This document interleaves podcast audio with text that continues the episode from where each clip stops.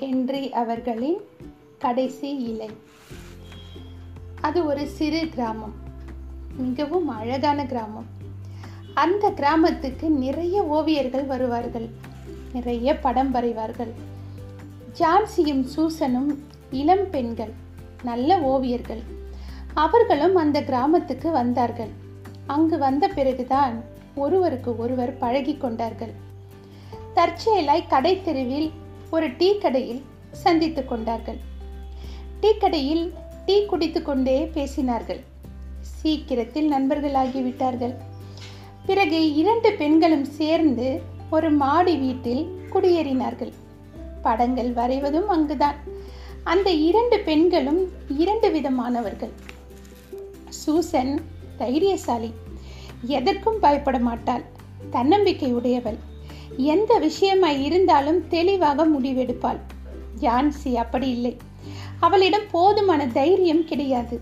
சின்ன சின்ன விஷயங்களுக்கும் பயப்படுவாள் மனசை குழப்பிக் கொள்வாள். மற்றபடி இரண்டு பெண்களும் நல்லவர்கள். இவர்கள் இருந்த மாடி வீட்டின் கீழ்ப்பகுதியில் ஓவியர் ஒருவர் தங்கியிருந்தார். அவருடைய பெயர் பெர்மன். பெர்மன் வயதானவர்.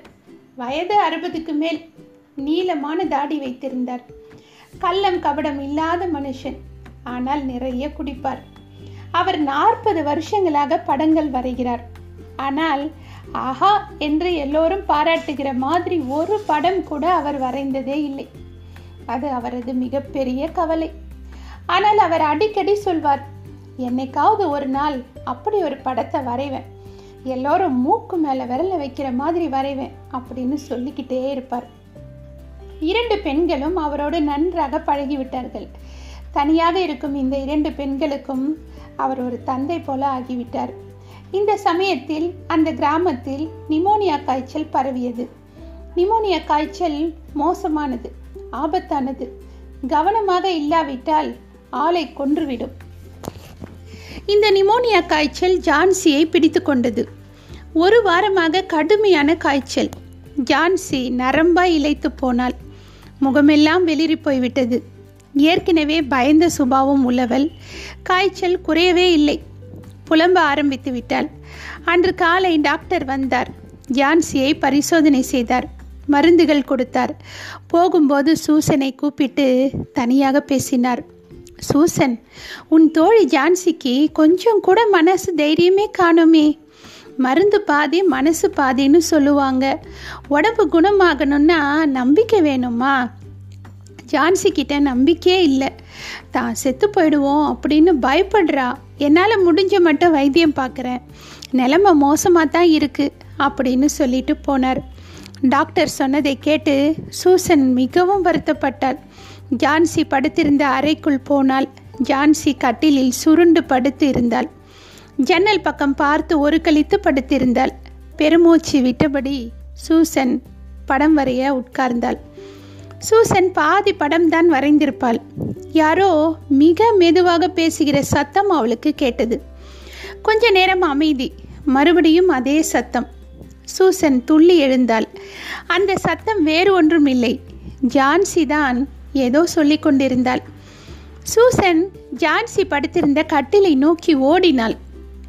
ஜான்சி ஜன்னலை பார்த்தபடியே படுத்திருந்தாள். அவளுடைய கண்கள் அகலமாய் விரிந்து கிடந்தன. எதையோ வெறித்து பார்த்து கொண்டு முணுமுணுத்தாள். பன்னிரண்டு பதினொன்று பத்து என்றாள். கொஞ்ச நேரம் அமைதி. மீண்டும் ஒன்பது எட்டு ஏழு என்று ஜான்சி எதையோ தலைகீழாய் எண்ணினாள். எதை எண்ணிக்கொண்டிருக்கிறாள் என்று சூசனுக்கு விளங்கவில்லை. ஜன்னல் வழியாக பார்த்தால் வெளியே கட்டிடத்தின் முற்றம் தெரிந்தது. அந்த சுவரை ஒட்டி ஒரு திராட்சை கொடி நின்று கொண்டிருந்தது. அந்த கொடியில் நிறைய இலைகள் உதிர்ந்து விட்டன. அது இலையுதிர் காலம் இரவு நேரங்களில் பலமாக குளிர்காற்று வேறு வீசியது. சூசனுக்கு ஒன்றும் புரியவில்லை. ஜான்சியின் தலையை அன்பாய் தடவி விட்டாள். எதை எண்ணுகிறாய் ஜான்சி? என்று மெதுவாய் கேட்டாள். ஜான்சி முணுமுணுத்தாள். அந்த திராட்சை கொடியில் இருக்கிற இலைகளைத்தான் எண்ணுகிறேன். ரெண்டு நாளுக்கு முன்னால் நிறைய இருந்துச்சு. எல்லாம் உதிர்ந்தாச்சு. இப்போ அஞ்சு இலை தான் இருக்குது அதுக்கு என்ன என்று விளங்காமல் கேட்டாள் சூசன். ஜான்சி சொன்னால் இனி அஞ்சு இலை தான் பாக்கி. அந்த அஞ்சாவது இலை உதிரும்போது என் உயிரும் போய்விடும் என்றாள். அந்த திராட்சை கொடியை பார்த்தபடியே கிடந்தாள். இதை கேட்டதும் சூசனுக்கு அதிர்ச்சி. லேசை கோபம் பாசத்தில் வந்த கோபம் ஜான்சியை செல்லமை திட்டினாள்.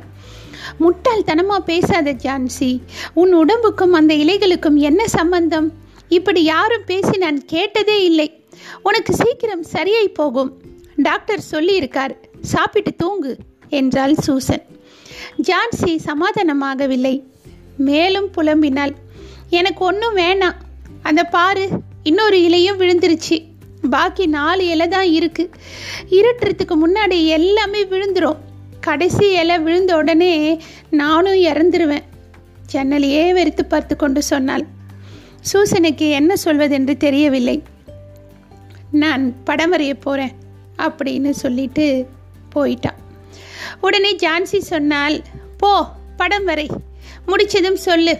அந்த கடைசி இலை விழுகிறதை நான் பார்க்கணும். காத்திருந்து காத்திருந்து அலுப்பாய் இருக்கு. கடைசி இலை காத்துல பறக்கும்போது என் உயிரும் பறந்து போகும் என்றாள். சொல்லிவிட்டு ஜான்சி தூங்க ஆரம்பித்தாள். சூசன் எழுந்தாள் ஜன்னலை அடைந்தாள் கீழ் வீட்டுக்கு சென்றாள். பெர்மனிடம் நடந்ததை சொன்னாள். பெர்மன் குடித்திருந்தார். விஷயத்தை கேள்விப்பட்டதும் அவருடைய சிவந்த கண்களில் நீர் கட்டியது. ஜான்சிக்காக வருத்தப்பட்டார். இப்படி ஒரு பைத்தியக்கார பொண்ணு உண்டா? இலை விழுவதற்கும் இவ உயிர் போறதுக்கும் என்ன சம்பந்தம் இருக்கு? கொஞ்ச நேரம் கழித்து பெர்மனும் சூசனும் மாடிக்கு போனார்கள். ஜான்சி அசந்து தூங்கிக் கொண்டிருந்தாள். இவர்கள் இருவரும் ஜன்னல் வழியாக அந்த திராட்சை கொடியை பயத்தோடு பார்த்தார்கள்.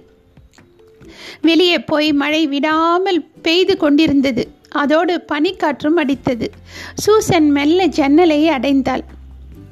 மறுநாள் காலை சூசன் எழுந்தாள். ஜான்சியை பார்த்தாள். ஜான்சி ஜன்னல் பக்கம் வெறித்து பார்த்தபடி படுத்திருந்தாள். சூசனை பார்த்ததும் ஜான்சி சொன்னால் அந்த ஜன்னல் கதவை திறந்துவிடு. கடைசியில் என்னாச்சு? நான் பார்க்கணும் என்றாள். வேறு வழி இல்லாமல் ஜன்னல் கதவை திறந்து விட்டாள் சூசன். அட என்ன ஆச்சரியம்? திராட்சை கொடியில் அந்த கடைசி இலை மட்டும் உதிராம இருக்கு. ராத்திரி முழுசும் பனிக்காற்று மழை. இருந்தும் அந்த ஒரு இலை மட்டும் உதிரவே இல்லையே. தண்டோடு ஒட்டி கிடக்குது.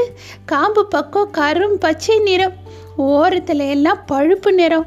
ஓரங்கள் எல்லாம் லேசாக கிழிஞ்சி இருக்கே நேற்று ராத்திரியே விழுந்துரும்னு நினச்சேன். இன்னைக்கு எப்படியும் விழுந்துடும் விழும்போது என் உயிரும் பிரிஞ்சிரும். அப்படின்னு பழைய பாட்டையே பாட ஆரம்பிச்சா. சூசன் ஜான்சியின் கன்னங்களை ஆறுதலாக தடவி விட்டாள். எப்போ பார்த்தாலும் இதே பேச்சு தானா உடம்பு சரியாகும். எந்திரிப்போம். நிறைய பணம் வரைவோம். அப்படிங்கிற நம்பிக்கை வேணாமா ஜான்சி? அப்படின்னு இதமாக கேட்டாள் சூசன்.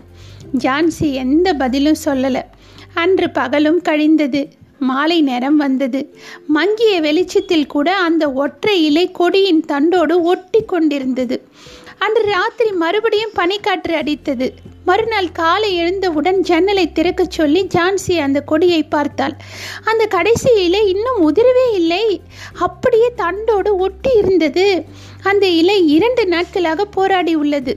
பனிக்காற்றும் மழையும் அதை ஒன்றும் செய்ய முடியவில்லை. இலை ஜெயித்து விட்டது. ஜான்சி நீண்ட நேரம் அந்த இலையையே பார்த்து கொண்டிருந்தாள். பார்க்க பார்க்க அவளுடைய மனதிலும் நம்பிக்கை வெளிச்சம் தோன்றியது. முகத்தில் சின்ன சிரிப்பு ஏற்பட்டது. மெல்ல எழுந்து உட்கார்ந்தாள். அடுப்பங்கரையில் இருந்த சூசனை கூப்பிட்டாள். சூசன் ஓடி வந்தாள். ஜான்சியின் குரலில் முதன் முதலாக நம்பிக்கை வெளிப்பட்டது.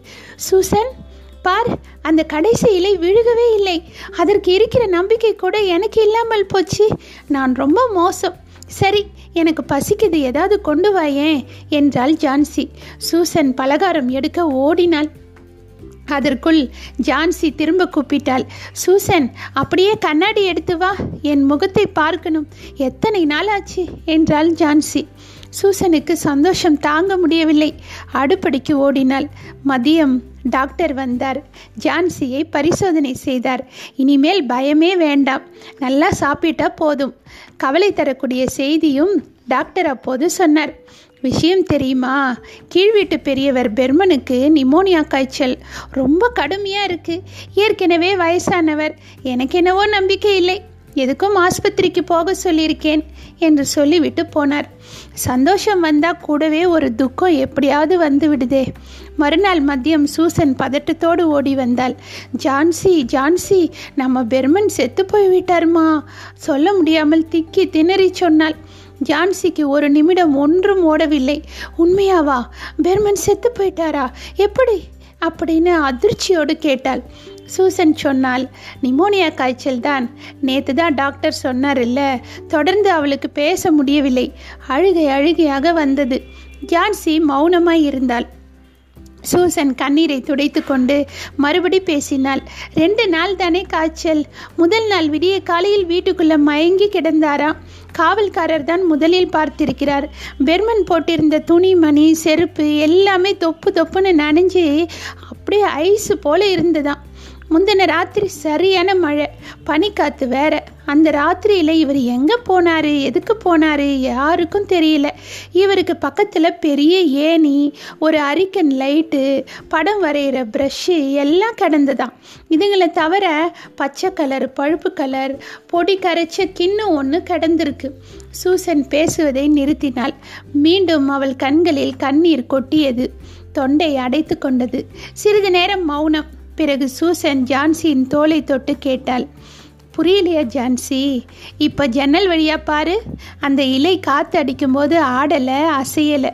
அது எப்படின்னு யோசிச்சியா? அந்த இலை உண்மையான இலை இல்லைம்மா. அது பெர்மன் வரைஞ்ச படம். நீ காய்ச்சலில் கிடந்தப்போ அவர் உன்னை பார்க்க வந்திருந்தார். அந்த ராத்திரியில் நாங்கள் ரெண்டு பேரும் அந்த கொடியை பார்த்தோம். அப்போ தான் அந்த கடைசி இலையும் காற்றுல பறந்து போயிருச்சு. அந்த இலையும் உதிர்ந்தாச்சுன்னு உனக்கு தெரிஞ்சா உன் உயிருக்கு ஆபத்தாச்சே. அதனால தான் அந்த கொட்டுற மழையில் நனைஞ்சிக்கிட்டே ஏணி போட்டு ஏறினார். அந்த கொடியில் உதிர்ந்து போன இலை மாதிரியே படம் வரைஞ்சார்.